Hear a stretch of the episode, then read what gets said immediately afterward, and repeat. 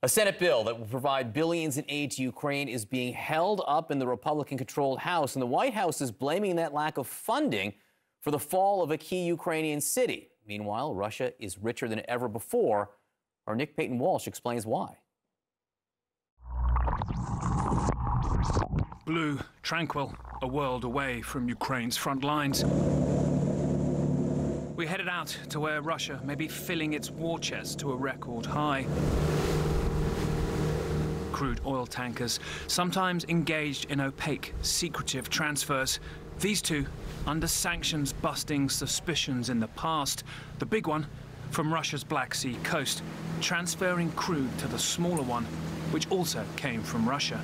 Out here you get a feeling of how hard it is to keep track of all of this just transfers occurring out here in the blue expanse.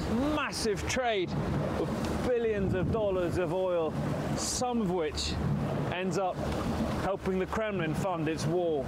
Tens of millions of barrels of crude likely transferred like this last year. And where it ends up, often unclear, which is the point.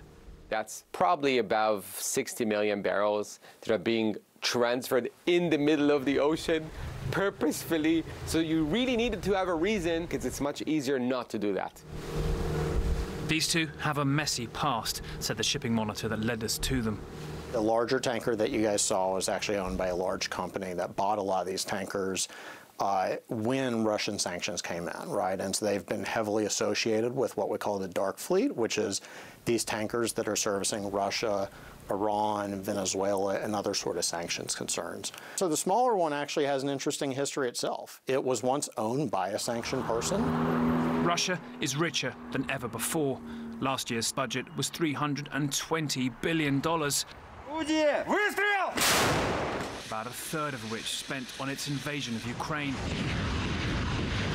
Sanctions were meant to dent oil paying for war, but instead, India has stepped in and is now buying 13 times more Russian crude oil than before the war. Worth $37 billion last year, says one estimate exclusively given to CNN. India buying Russian crude isn't sanctioned, but is buying so much, Russia might need to dodge some sanctions to ship it all. We asked an artificial intelligence firm, Windward, to analyse all global shipping last year for direct shipments between Russia and India, and they found a huge 588. A separate analysis by Polestar Global for CNN revealed over 200 other ships that left Russia last year and did a ship to ship transfer off the Greek coast to another boat that then went on to India.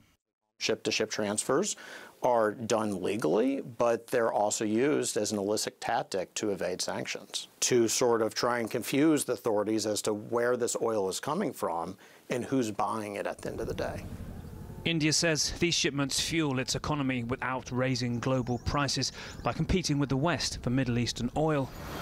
But there's a complication for the West here, as India refines the oil and sells those products on and the biggest buyer of products from Russian crude last year, according to exclusive new data obtained by CNN. The United States, over a billion dollars worth from India. Way more if you add what US allies, also imposing sanctions on Russia, also import. So we've seen an increase in um, 2023 of 44% of oil products that are being made from Russian crude oil flowing into those countries that impose sanctions on Russia, such as the US, UK, and EU. But Russia's even on the make from the refining. This Indian port and refinery, Vadinar, sent an estimated $50 million of refined products to the US last year. And guess who owns nearly half of it? Rosneft, the Russian state oil giant enriching the Kremlin. Putin earning money on the crude, probably the shipping, but also the refining and the resale. Really, you're talking about something which is amazingly lucrative, and therefore the temptation to do that as a person or as a company is absolutely huge for the traders. And they could just make 10, 20, 30, 40 million within four or five months. I'm not sure there's any other opportunity in the world to do that, and there is. Please let me know what.